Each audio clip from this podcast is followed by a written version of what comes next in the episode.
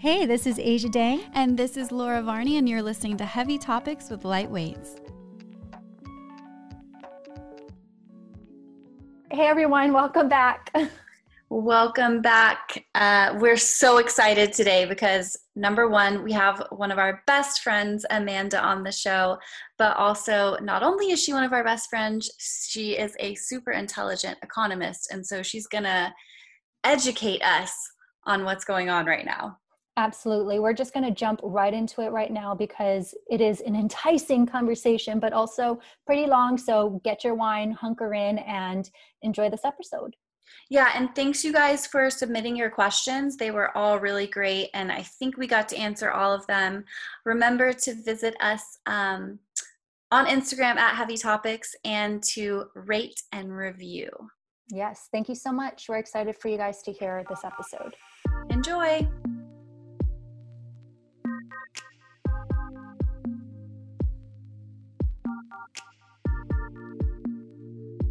Okay, and we're recording. Hello, hello, hello. Amanda, hi. Hello. Welcome to the podcast. Welcome. First time, what? What is it called? Long time listener, first time caller. Yeah. First time podcaster, period. Yeah. We're so happy to have you. We're I really know. excited. And I think from just the questions, a lot of people are excited to um, hear what you have to say about the state of the world right now. So, why don't you go ahead first and introduce yourself and just tell us a little bit about who you are and what you do as far as your career goes? Well, I guess I, maybe I should start because Amanda and I first met each other 10, what was it, 10 years ago, Amanda? Yeah, probably over 10 years now. Oh my God, don't say that. So I went to USF, uh, University of San Francisco, with one of her friends from uh, high school, and Amanda went to Berkeley. So one day, do you want to? Oh my God, our meeting story is like the most epic meeting story ever. So every year, uh, USF had like a homecoming, and uh, that year, I feel like it was 2007. Oh my God, it is over 10 years. But we had a Wyclef Jean come in and perform. And then that was the first time I met Amanda. And we hit it off immediately. The concert was crazy. And then somehow we found ourselves in the tour bus of the band. And then we met up with them at the hotel room. And then we got one of the band members to buy us Jack in the Box. And that was our very first hangout. that sounds kind of like how things were even like years let- later when I met Amanda. that sounds like ex- something that would happen then too. Right. Like, of course, you end up at Jack in the Box. I know, right? So then I went, I came down to LA uh, first and then to go to grad school. And then Amanda came down to get her PhD at UCLA. And then that's where she met Laura. And then now we're a big happy family. But when was the first time we met? Mm. Laura, I feel like it must have been during the first year in LA. I'm trying to think like the first time I met you. Was it maybe a birthday? It wasn't Probably. the Abbey, was it? It was before. I knew It was- before that. Yeah, probably before the Abbey. I don't know. When was the first time? I don't know. It had to have been like a birthday party or something like that. But my first time at Jack in the Box ever in my life was my first. Wait, hold on. My first and only time at Jack in the Box was with Panda. We had gone out one night. We were, of course, I will say, slightly intoxicated. I think Amanda like took her shoes off that night and walked barefoot. no, No, I would That's I Hollywood. would never. I would Amanda, never. no. Pretty sure you did. And then we went to Jack in the Box in Santa Monica, and I had never had it before. And we got really cheap tacos, Yep, and I I think like tacos. French fries. And I've never vomited so violently in my life. I got so sick. For, I'm sure it wasn't just from the Jack in the Box, but like, whoa. Oh, yeah. I feel like I've introduced a lot of people to tacos at Jack in the Box. with the buttermilk, though, right? yeah, dipped in buttermilk. You're the one who put me on that, Asia. Oh, Dipped in buttermilk? Yep. In they, the They ranch. have a ranch buttermilk sauce at Jack in the Box. Tacos and ranch? Interesting. Yeah, it's so good. I haven't had it in such a long time because now at like 33, it makes me feel like absolute shit. Yeah. But sometimes, you know, you just got to dip into the craving, you know? Yeah. I in might your get that for 20s, you- lunch. In your 20s, you can eat that shit and like, You can Feel eat totally that fine. and feel 100% fine and skinny and like living your best life. But once I would say 28 hits, you can't you can't be eating the same way anymore, man. It's crazy. things change. Things Yeah. change. Body Things changes. change. I think you can do it in moderation. So I think you can just get like two of the tacos and only eat that. Because before I used to get like, you know, like four tacos, six tacos and eat them all at once. Oh my God. Anyways, that is our introduction to Amanda. So, so let me tell you why you should listen to me and why I'm an expert in economics. right. Take over. 99 take cent over. tacos. um, so so uh, I came to UCLA to do my PhD in economics, um, and I kind of so econ has a lot of different fields. I think when people think of economist, they think of either stocks or they think of the general economy, and they're actually like pretty wide, different things. Um, related of course but like when people go to school to study to become an economist, you can kind of specialize in a lot of different fields. So um, I actually am kind of more specialized in like the micro applied side, so looking at data. Um, but I have a lot of my grad school friends kind of went on to specialize in monetary policy, and they went on to work um, in in like the central banks um, around the world. Um, and then I have other friends who also kind of specialize in finance and have looked into um, the finance side of things. So there's a lot of different areas, and there's a lot of really smart people who are kind of specializing in those topics. Um, and so I think today we'll probably talk more about like how does that translate down to you know like the regular person and how are they impacted by the economy. Um, but yeah, so I, I work now in the private sector, um, and I'm kind of a specialist in health economics. So um, I think I've been I've been following COVID nineteen and the impact pretty closely, um, and it's a pretty interesting. Um, it's an interesting, really novel. Well, they call it novel coronavirus because it's a new coronavirus, right? But it's a really novel situation that I think we don't have a lot of information about. So um, I was thinking about how I wanted to talk about like economics and and answering people's questions. There's so much like uncertainty when it comes to answering a question, and I think it's um, similar to economics is actually really similar to medicine if you think about it as sort of like an imperfect science. So there's things like where we know kind of this problem and we know a solution that will probably work most of the time. So, like, let's say you have an infection, you have a UTI, a doctor can prescribe you an antibiotic, and like 99% of the time that works and doesn't have any adverse side effects, and you know, you can fix that situation, right? Same with economics. There's some things where, okay, we see a problem that we've seen before.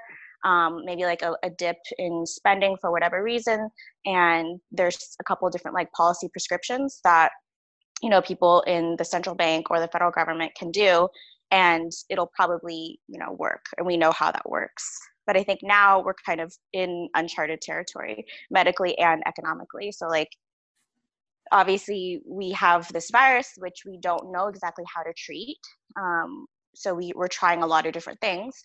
Uh, but even when even when people say like evidence based like these studies have shown these studies are all like you know preliminary really small samples and like we're still learning. So there's really like no hard facts in this situation medically and also economically so like we're kind of beyond the point where we've exhausted a lot of our like standard you know policy prescriptions and we're kind of in uncharted territory testing out what's going to work to like help people um so Well, that sounds scary.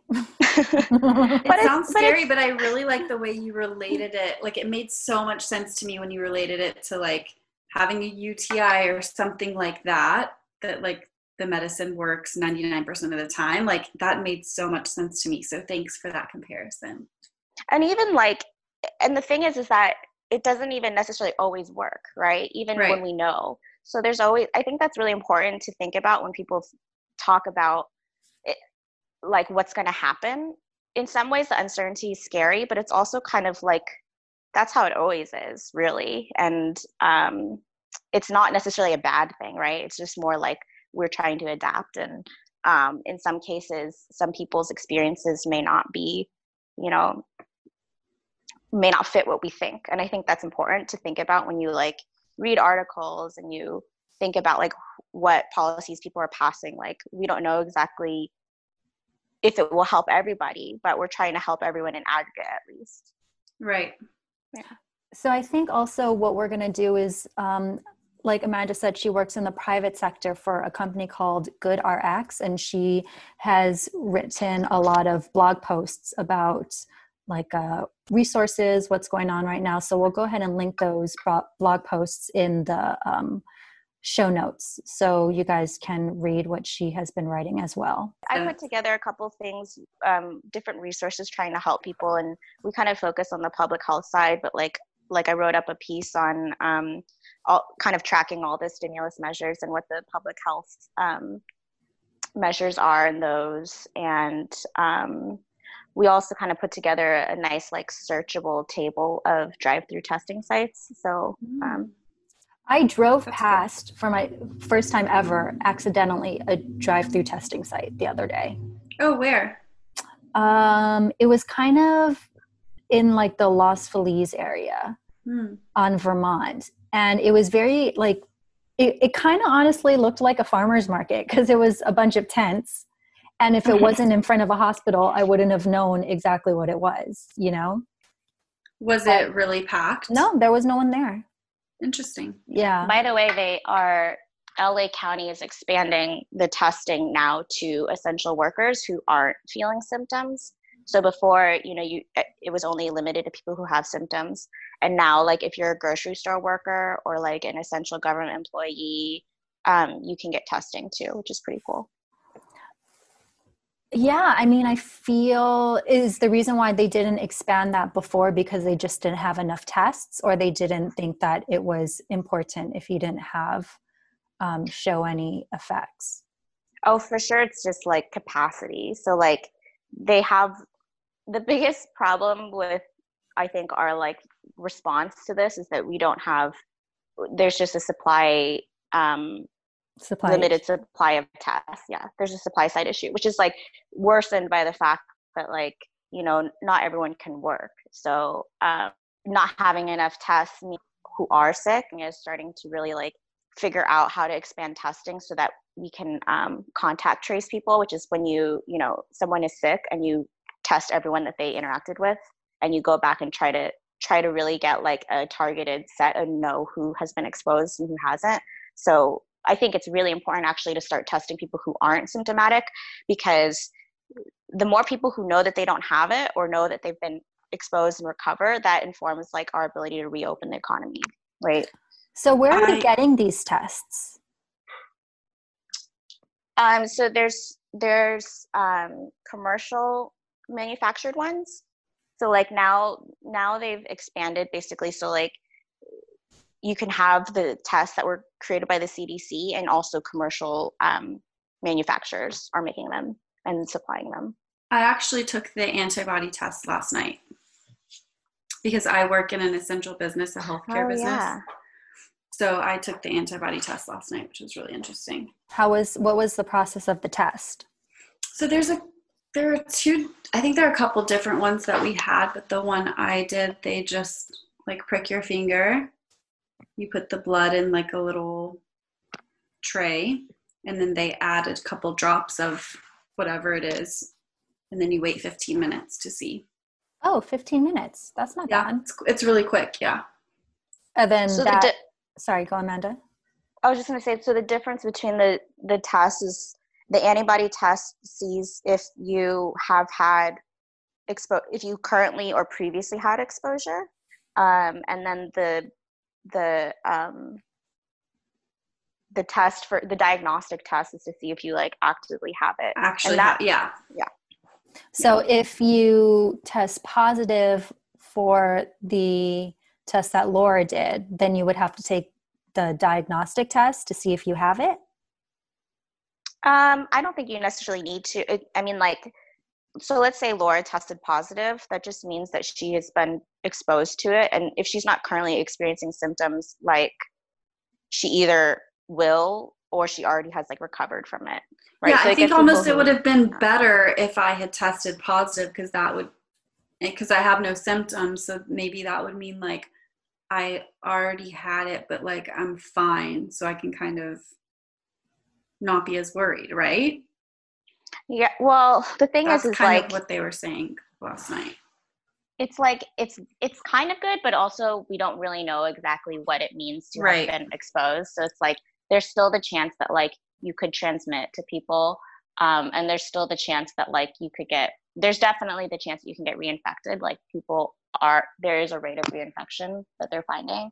So like it doesn't mean you're immune, but it means that you've been at least exposed and you have like antibodies that have previously like fought it off, right? Right. Okay.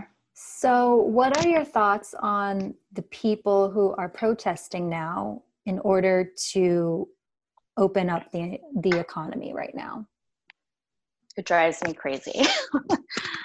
it makes me so angry. Like right, because it seems like counterintuitive, right? I mean, and it's just it's just stupid. I mean, like, um, it's not going to do anything. it's just going to worsen it. So I think that I actually read a really interesting article the other day, which is really useful. It was um, kind of comparing different measures to like Swiss cheese layers. So no measure is like perfect, but if you do enough of them and you layer them, then like you can kind of um, cover up the gaps in these measures. So um, anyway, sorry, that's a tangent. Yeah, I love that. No, I love these analogies. It's so helpful to me. Like I'm I'm a visual learner, so when you say stuff like that, I'm like, "Oh, this makes sense." Like yeah. Yeah, and sometimes you have to break it down like that because stuff like this is really complicated and hard Yeah. to understand. So if you can describe it in a way that people can visualize, then it's easier to understand for some. And there's ways for us to reopen and test it out and try to reopen safely, right? Like, wearing, making everybody wear masks is part of it. Um, testing, going back and testing as many people as possible, or contact tracing people, um, taking like measures, you know, informed, thoughtful measures as to what businesses can reopen and which ones um, should.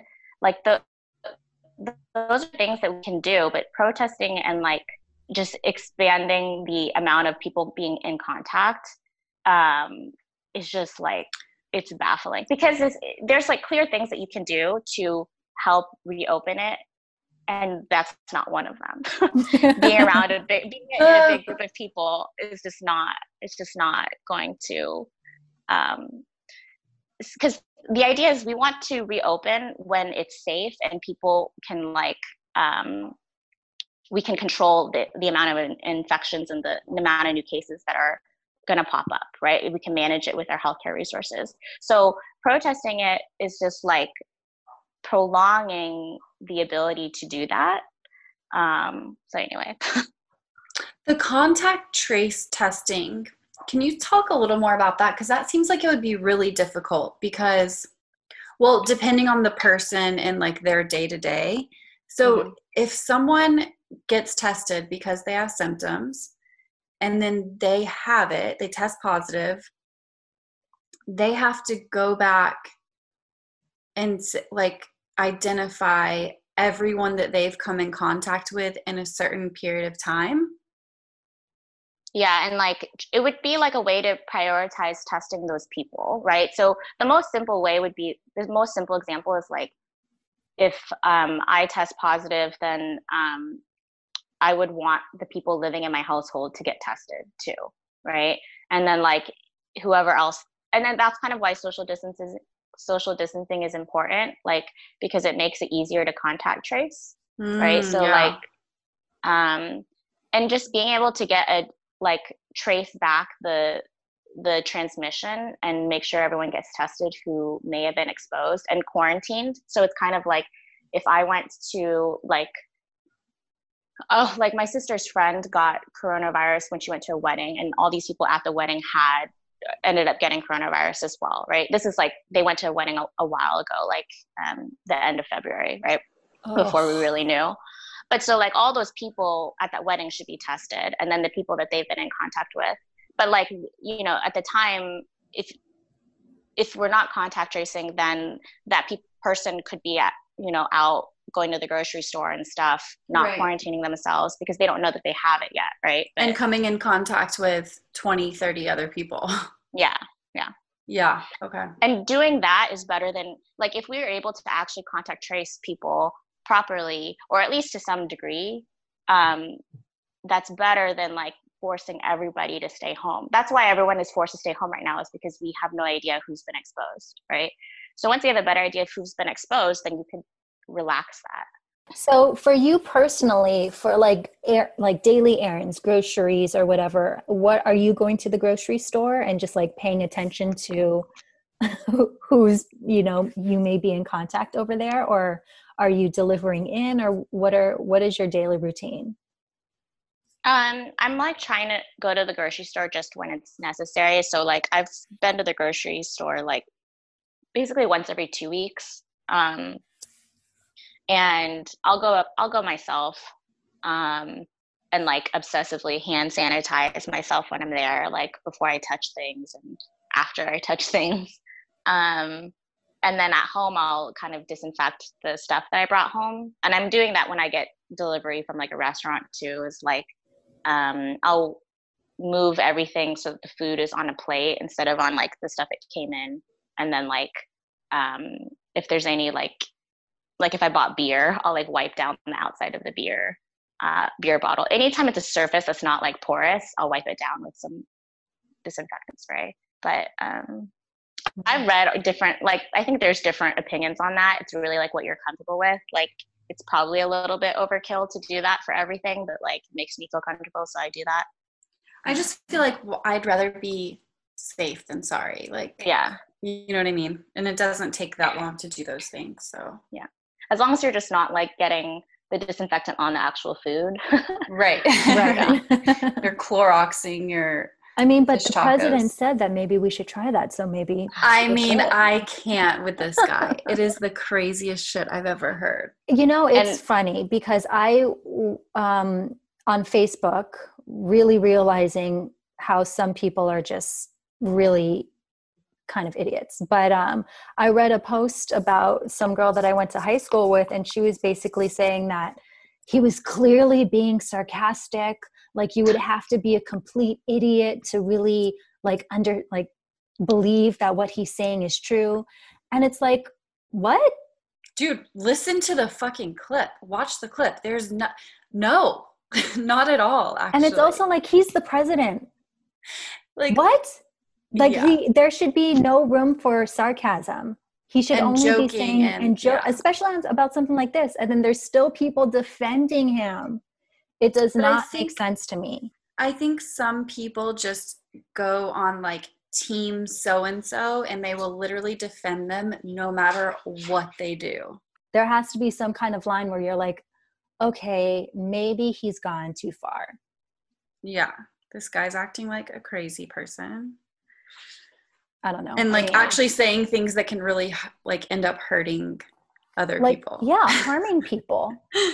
It's, I think um, like right now because everyone is like uh, scared and kind of and anxious and trying to find something to hold on to that it's even more like heightened, which is why I feel like it's really important that people try to like have some like moderation in how they like think about things and what kind of information they consume. Like, have you guys heard about the infodemic?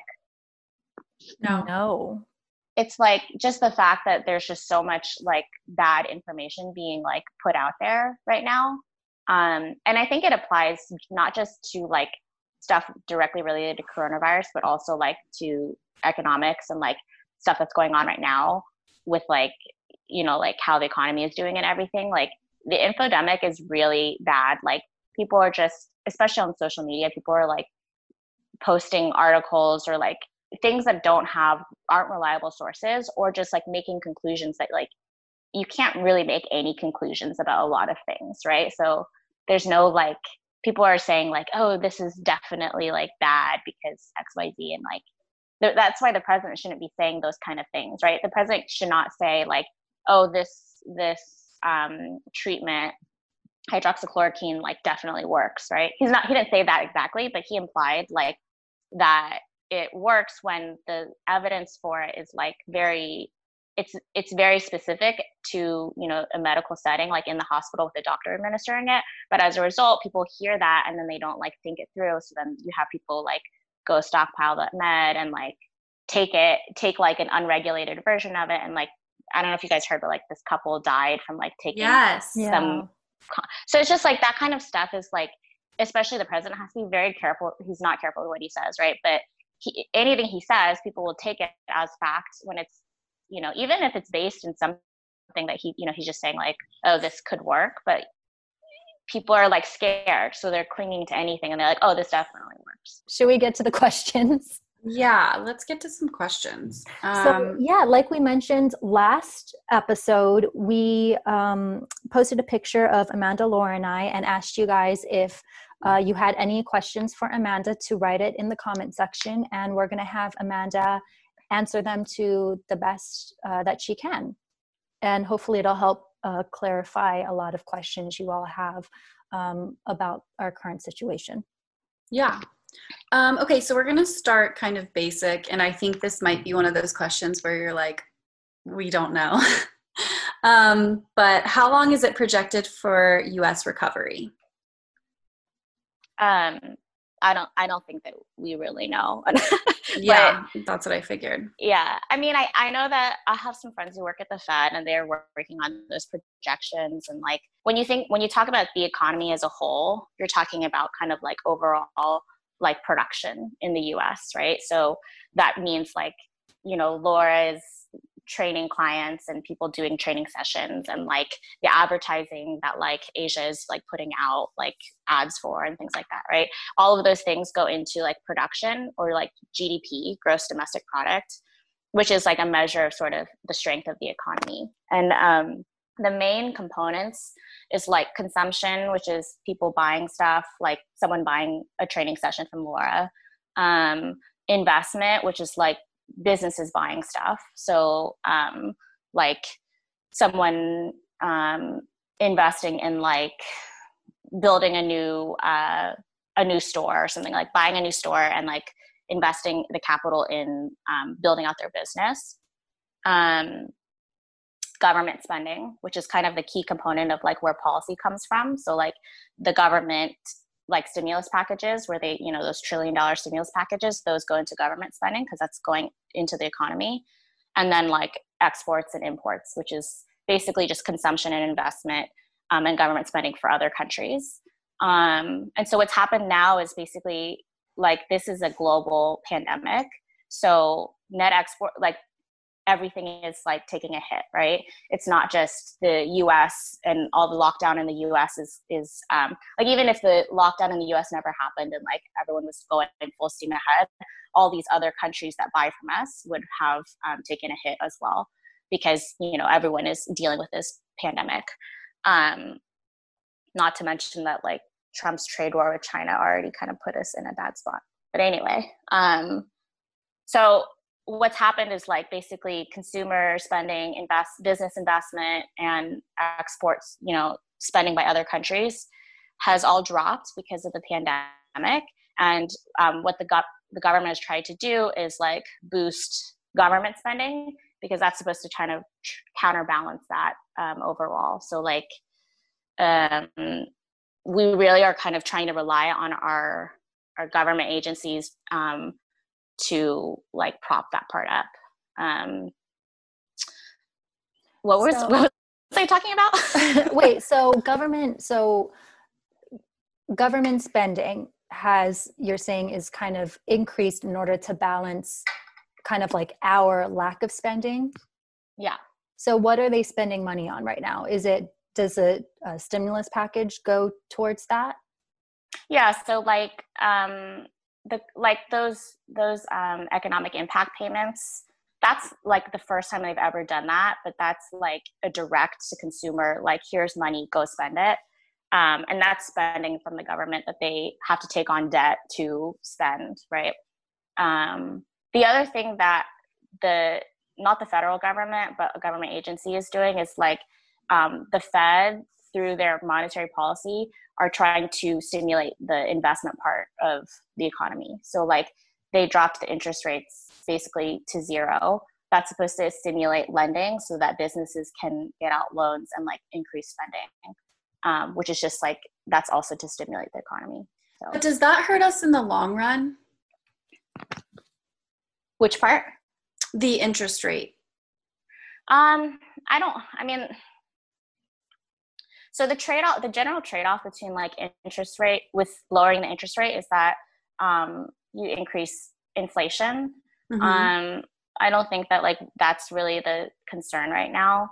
The the bigger concern is like the recession. So I think like the size of the recession is just much larger than like what the Fed. So remember earlier when I was saying like um, there's kind of like standard things that we can do, like take an antibiotic for a UTI, right? So like so like lowering the interest rate is basically like we gave antibiotics, right? The Fed gave antibiotics.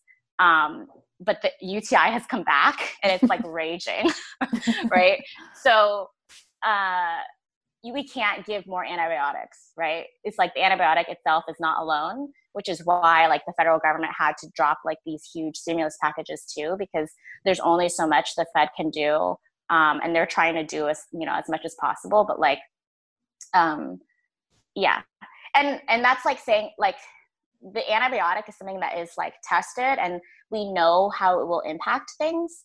The more that we try like experimental things the less we know about how it will impact things. And so like there's some things that you know people people say could say things like why don't we just like print money and give it to people? Well that would like increase inflation and potentially destabilize like the whole economy. So there's like certain things that like we just can't do. Like printing money and just giving like $10,000 to every person is kind of like injecting yourself with bleach. Like it's not going to it's going to do more harm than good. So there's like a lot of like restraint that people have to practice and like they need to be careful about what kind of things that they can do to like stimulate the economy. It's not there's no like simple solution like that. You know what i'm saying? Right so, right. Laura, the original question was how long is this supposed to last? Yeah, like how long is it projected for recovery in the US? And then yeah, I, I go, uh, I was just going to say, from my understanding, from what Amanda's saying, is that it's hard to say because there's so many different aspects to this and they're all kind of fucked up right now that I guess maybe the first step is trying just trying to get the uh, virus under control first, and then that way people can back to work, get back to work. Right. I feel like it's like stabilize out. It's factors about like what we were talking about before. It depends on how it depends on the population's behavior, right? If people, if a people do what they're supposed to do, and b mayors and governors you know follow suit in a certain way like ours is doing here in california then maybe we have a chance of it happening quicker right so it depends on a lot of different things, but first and foremost, how we behave. Mm-hmm.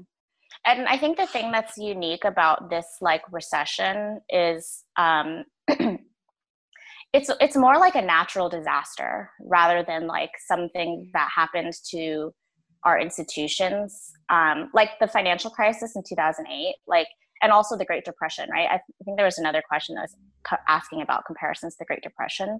Those previous problems were um, they were rooted in issues in like the credit markets, which um, it's just kind of like the the nature of it is a bit different. So it's kind of like in some ways it's better, some ways it's worse because we don't know exactly how long the pandemic will last. But it's more similar to like having a really bad natural disaster or like national security problem um, and have it be extended for a long time. So like the longer it takes that that this is an issue that's kind of the going to determine how long a potential recession is. But at the same time that means that if we are able to come up with more effective treatment and like expand testing so that we can like trace everyone and like handle the medical aspect of it better then that kind of solves some of the problem, right? I would, I, I think at this point, like things would not automatically go back to normal if we like found a cure tomorrow it would it would still be painful for a while but at least we know sort of like there's it's like rooted in a physical problem right which is right. the virus so um to the extent that like that sort of gives a end point for things as long as you know our you know people are doing the best they can and policymakers do kind of everything they can to stabilize in the meantime. So i think so there's no possible way to give remotely an educated guess as to when things will be back to normal. I'm sure i'm sure there's people who have given guesses. I just like i wouldn't give one. Right. Like okay. i would go look at the fed and see what their projection what they've stated and like that's probably fine but we don't really know exactly right it depends on how what happens in other countries too so mm-hmm, mm-hmm. Okay, so our next two questions are about um, the stock market, and I think they're really great, and they're questions that I have asked as well. So, um, so one is why hasn't the stock market gone down a lot more, given that so much of the economy is shut down? Um, so I think, I mean, that's kind of like a just a, a difference in investor sentiments and I don't know, like if you look at the stock market uh, and you're thinking about just like the S and P, like top 500 or something, those are all large, large businesses. So there will be some like amount of disconnect there between. I think like small businesses have been most impacted um, by like shutdowns. So I'm sure like a small cap index, so like smaller business, smaller businesses would be impacted more and their prices are probably dropping more but the stock market is some some indicator of the health of the economy but it's not like one to one it captures a lot of information and it captures information about like people's expectations but it's not directly it doesn't exactly follow the economy always right? So um you know there that's just a difference in like sort of investors expectations and their optimism and you know the day to day of what's happening. Um plus I, I think that stock prices are more forward looking than they're they're more forward looking right? So if a stimulus package gets passed and the fed does something and people like think that it will help investors think it will help then they're more based in the for the expectation that things will recover rather than just like what's happening right now if that makes sense. So yeah. when people freak out because the stock market hits like the lowest in history we really shouldn't be freaking out. Like it's not it's a big deal but it's not that big of a deal.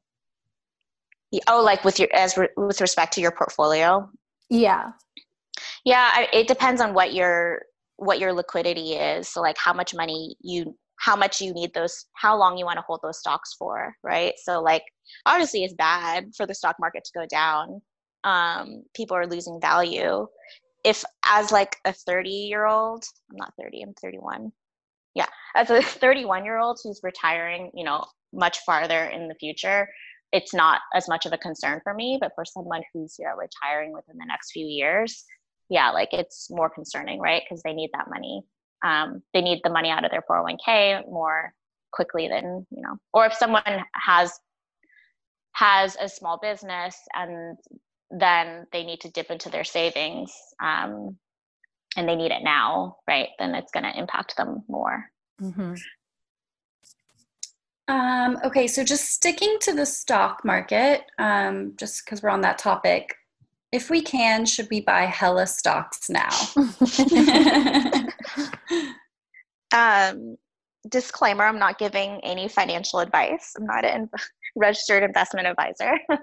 But um, i think it yeah it depends on your ability and what your investment horizon is. If you think that the economy will recover eventually and you want you're like wanting to um, get a return farther out in the future, then you know right now stock prices would be lower so you'd be able to get them for cheaper. That's kind of i think the the basis for that question right? Um, but of course there's a in investment there's always a trade-off between risk and return right? So buying stocks is a riskier um, investment than like buying bonds or like buying a, a certificate of deposit or something like that. Um, so you have a, a bigger return. You get like a higher interest rate on it but you also um, take the risk of the additional volatility. And i think things will be volatile for probably for a while. So if you want to like hold it for a long time the prices are lower right now. But if uh, you anticipate that like you may need to cash in you know within the next year then you don't really know. I think stocks buying stocks is always like a long term game. So like you um your long term returns are really going to d- dictate what you can get um not like a one year return or something like that. Right. I mean i was always just under the assumption that you you would keep I, I, guess especially at our age you would keep the stocks in the market for decades before you pull it out.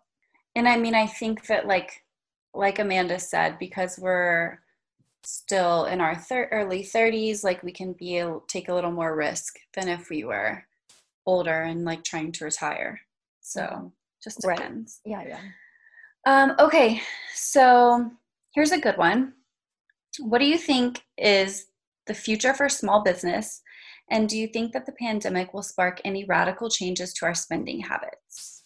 My guess for how things will change, I think like businesses will businesses will still exist sort of in the same capacity that, that they exist, you know, before the pandemic.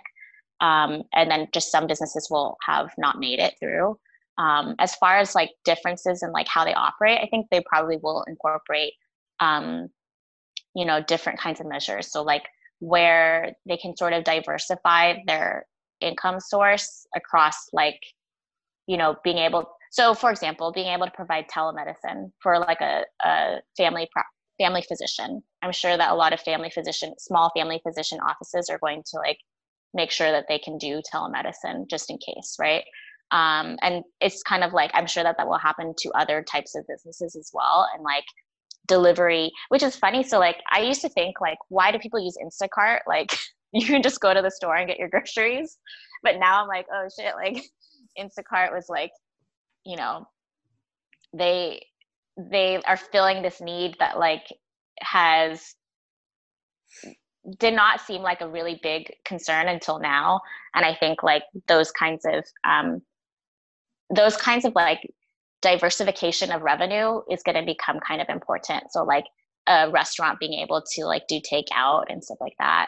Um, as far as like the, the the services that have a lot of human contact, like I think those are the industries that like I am curious to see how things will adjust. So like I think for a while they will try we'll probably need to impose some kind of like safety measures for a while. Like I think in like um, some of the Asian countries that have reopened, like they do things like temperature tests and like um, everyone wears masks. I think wearing masks is like the future. Everyone's gonna have to wear masks eventually, um, and they should be wearing masks now.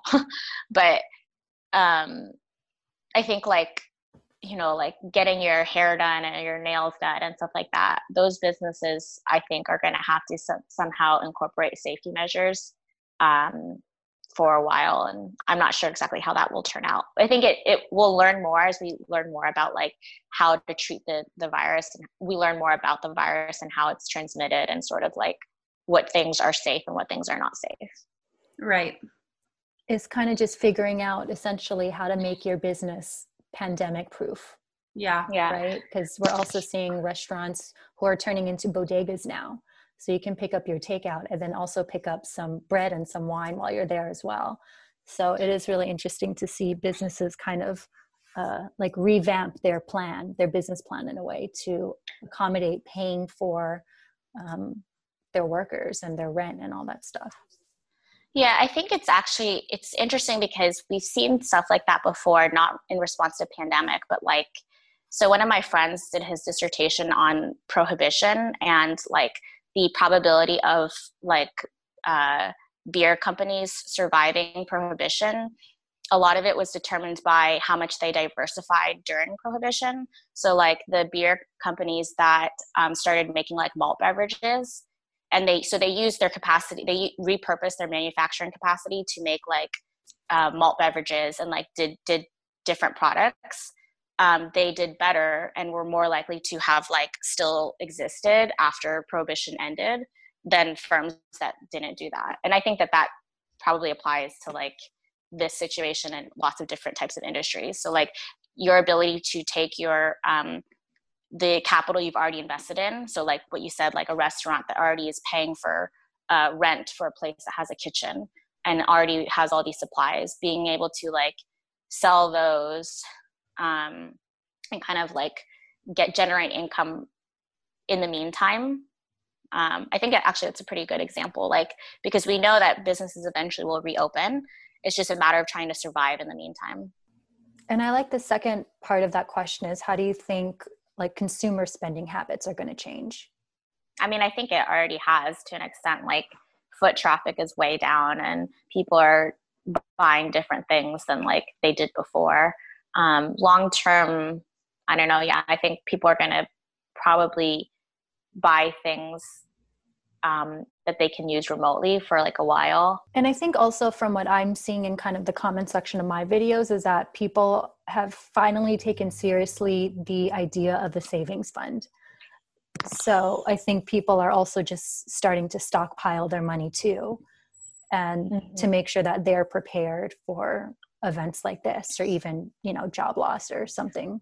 Well, something I mean, I think future. like when you're when there's a per- such a long period of time where people aren't doing the same things and going the same places and constantly in like large crowds of people their need for spending decreases not just for those activities but like you know you're not going to this i'm just going to use coachella as an example because i've heard so many people say like oh like in a joking way oh coachella's canceled like all these people who would go to Coachella for the weekend, to, a lot of them would spend however much money buying a new outfit for every day of the festival, plus money on the hotel and money, you know, the whole thing that they're doing. And like when you're not going places and not doing all these activities, your need for spending just decreases, you know? So it's more of like a basic living expenditure, which is going to be probably be that way for a while just because people are ner- going to be nervous even when the ban on like going out is lifted yeah i think the impact on like consumer sentiment will probably last longer than you know the the pandemic itself so people will want exactly like want to feel secure and at least have enough money that they can like survive another you know another pandemic Right. Um, okay. Thoughts on universal basic income? I'm like a little undecided, but I think it is important. Um, I think the the economic impact payments, the recovery rebates, are pretty interesting. It's like the first time that the government has ever done something like that, where they just, I mean, so usually you get aid and it's contingent on some things, right? So like unemployment contingent on you lost your job and that's when you get this payment. Here they gave it to everyone making under a certain amount of money. Um, and it's kind of, I mean, like that's basically universal basic income, like one time. And it's like a one time test of it. So I would be really interested to see how that pans out like what the impact of that is of course it's like much different in practice than like what the proposal for universal basic income is but like i think it's i don't know like i think it's interesting and like i honestly on a lot of big policies i have a very undecided stance on some things because you know to the extent that they're not tested i'm like uh, i'm open to it but like everything has a trade-off. Um, do we have universal basic income probably would work better in a country that had a more like competent and also more competent slash just uh, a bigger federal government. For universal basic income to really be implemented like it would require so much from the government and like it took like a pandemic and like multiple meetings for them to like come up with the the recovery rebates to get passed. So i'm not like holding my breath for it being like politically feasible. But um, i think it's interesting. Uh, my my um, coworker my boss is uh, from the netherlands and we were talking sort of about how the Nether- netherlands is doing. Netherlands is one of those scandinavian countries that has you know like a very very robust um, social safety net um, and so it's interesting because like the virus actually, I mean, it's the number of cases in Netherlands is pretty high for in Europe. It's one of the higher ones in Europe.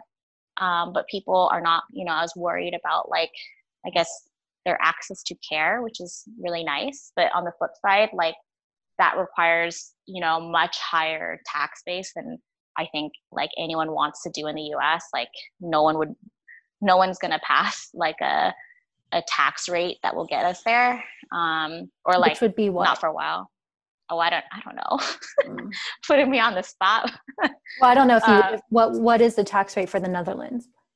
Oh i don't know. But I, I, mean like the tax rate is just in those countries that have those big um, social safety nets it's way higher than like in the us and by um, social safety net what do you what exactly do you mean by that? Oh like uh healthcare and um education and you know like just uh right. universal basic income would fall under that. Anytime you implement a, pro- a social program it costs money um, and it needs to come from like a, a revenue base like a tax revenue base. So one of the package one of the measures that they passed in that package was trying to bolster unemployment because unemployment rates spiked so much that like um, they didn't have like the states didn't have the funds to administer all of the claims right? So they needed help from the federal government for that. So where so our taxes are going towards all the stimulus money? Yeah. Yeah. Most of the most of the measures are from congress like allocating money toward budget towards it. I mean some of them are some of them are not fully paid for. So like um, the paid sick leave stuff the the companies have to pay for that but they get a payroll tax deduction. So it's like subsidized but it's not fully paid for. Um, same with the, the testing. So the fact that they made testing free the government didn't allocate money towards that except for um, for the uninsured. So it's still based on insurance companies needing to pay for that but they made that a requirement. So some of the measures like are funded some of them are not but nothing is free. Right totally. So uh, since some i guess taxes we would just say went to the stimulus some of the stimulus money then wouldn't it have been fair for everyone to receive stimulus money? I think it was more just like they didn't they wanted to give it to people who needed it the most.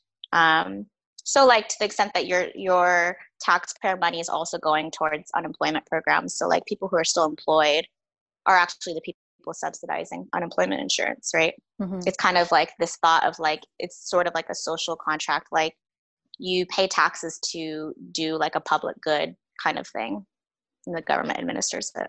Hmm. I had no idea that's where my, I need to, I need to figure out where my taxes go. I really have no idea. so I have a question about that too. So the, what we were talking about earlier, where you were saying like it wouldn't really be beneficial in the long run for them to just be like printing money and handing it to people. So all so none of that's not happening at all with all of the with all of this money like the paycheck protection the all of that like the small business loans. That's all coming from us.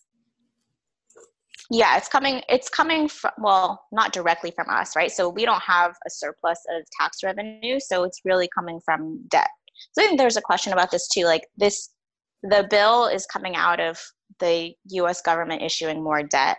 So basically, taking a loan mm. on money money supply. Okay. So we didn't just print. We didn't just directly. We didn't print money for any of the measures. It's being funded by like um, basically a loan. Okay. Um, do you think the housing market is going to crash in six months, and will there be a good will then be a good time to buy? I mean, I don't know. I don't know about crash, but um, I think that they are projecting that prices will fall. I don't know when. They haven't started falling yet. But yeah, if the prices fall and you can afford it, then it's probably a good time to buy because I I'm sure that like same with the stock question. It's like uh, it depends on your time horizon.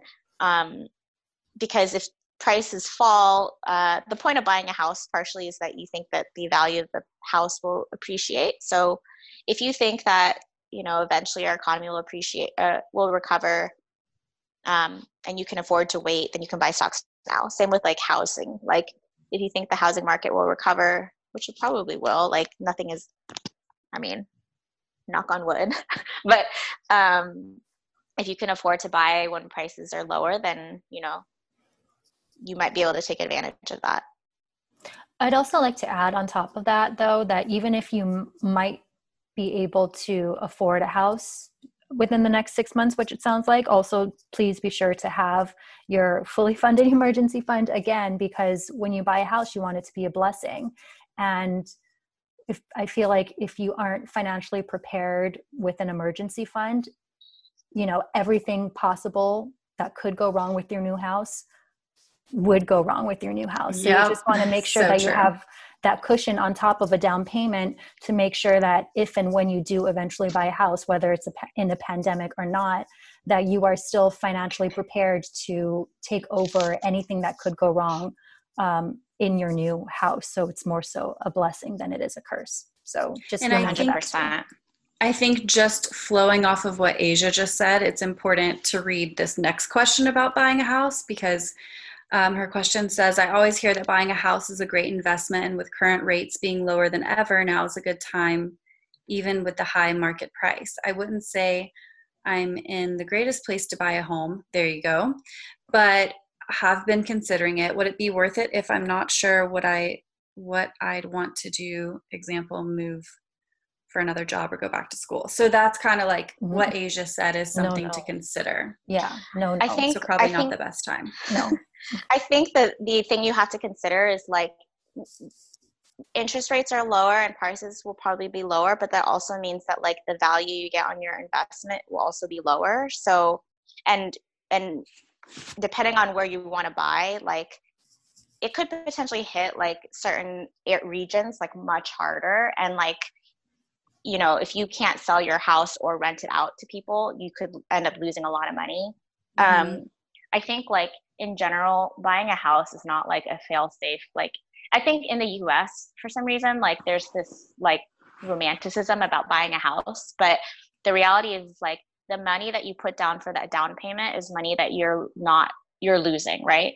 So of course you're more a lot of people say like, oh, I'm paying rent, so like I could be just paying a mortgage and have it go towards a house. But you have to pay this like very large down payment. And if your down payment is like a significant va- part of your total assets like you're losing the money that you could have been making on that down payment um, you're not like generating any interest or revenue off of that down payment you know um, and so like it's not it's not always a good investment for people basically if you're in a really stable financial situation with a down payment and an emergency fund then yeah this is a perfect time but if you're not in that position then there's way more things to consider just outside of low interest rates for a home mortgage yeah. yeah.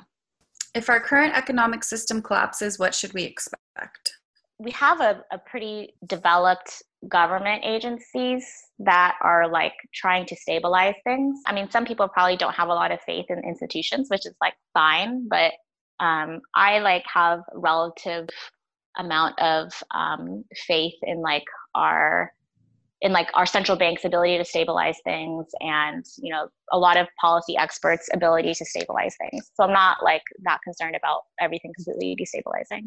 Let's do one more question laura what would be the best way to take action to try and improve the economy? If, so it depends on your situation, right? So if you're working um, and you are pretty have a secure job, then I think your first priority is to stay healthy, and then um, try to continue um, supporting like the economy. So like for example, I'm lucky enough to still have my job and just be working remotely. I'm still getting income, so I want to keep generating revenue for other people. Um, and then I think if you're in the situation where your income has stopped or been impacted, then always your health is the first priority. And then just trying to come up with ways that you can um, you can get through your period of of um, reduced revenue. So like applying for as many um, programs as possible. Besides the government programs, I've noticed there's also a lot of like grants that other other businesses are putting together. Like Facebook is has a grant. Um, I think Salesforce has a grant program where you can apply if you're a small business impacted, you can apply for money.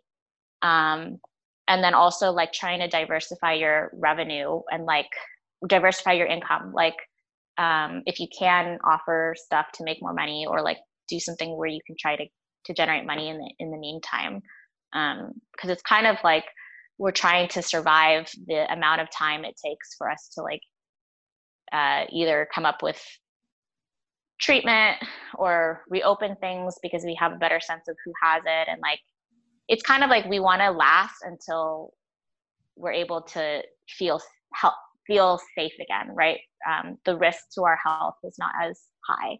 So doing everything you can to like um, keep producing i think. I love that. I love that you're still um, paying like your lash girl and your facialist because um, a couple things on that when this first started going down i was still going to one of my clients houses to train her and um, excuse me she was telling me that she was still paying her housekeeper even though she wasn't coming in the house anymore um, just paying her a slightly reduced rate every week.